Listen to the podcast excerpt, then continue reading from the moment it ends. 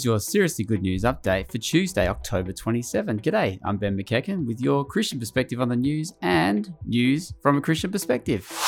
Amy Coney Barrett today was confirmed to the US Supreme Court by the US Senate. Donald Trump's pick for the lifetime position means a 6 to 3 conservative majority on the bench of the US's top court. Such a powerful position will lead to Coney Barrett having a significant impact upon her nation's future. What kind of impact? Well, as Eternity editor John Sandeman notes, Coney Barrett is a Christian who appears to take the Bible seriously. She also takes the US Constitution seriously. So expect her judgments to reflect the high regard for that foundational document as her own life is shaped by another. Here's a heads up for those who care about shopping ethically. Tomorrow, Baptist World Aid releases a special COVID 19 edition of its influential ethical fashion report.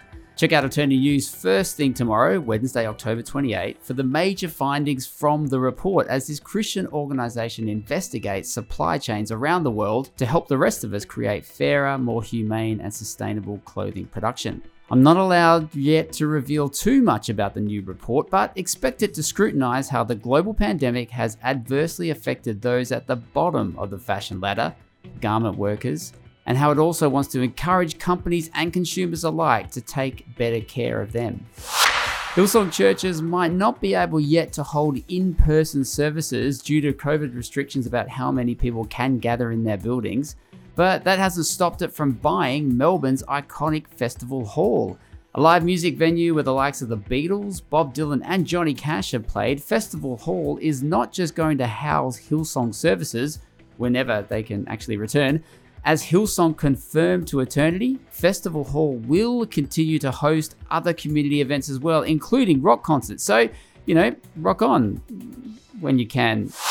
What did the Pope really say about same sex civil unions? Eternity has been reporting this week about quotes that have emerged from a new documentary about the Pope, which some believe to indicate him stepping away from church doctrine about homosexual relationships. New evidence has revealed that the Pope's quotes were actually taken from another interview and they've been heavily edited. As part of a lengthy explanation to Catholic News Agency, the Pope said about this other interview that he did say that same sex attracted people, quote unquote, have a right to a family, but the Pope clarified that that doesn't mean to approve of homosexual acts. Not at all, the Pope said.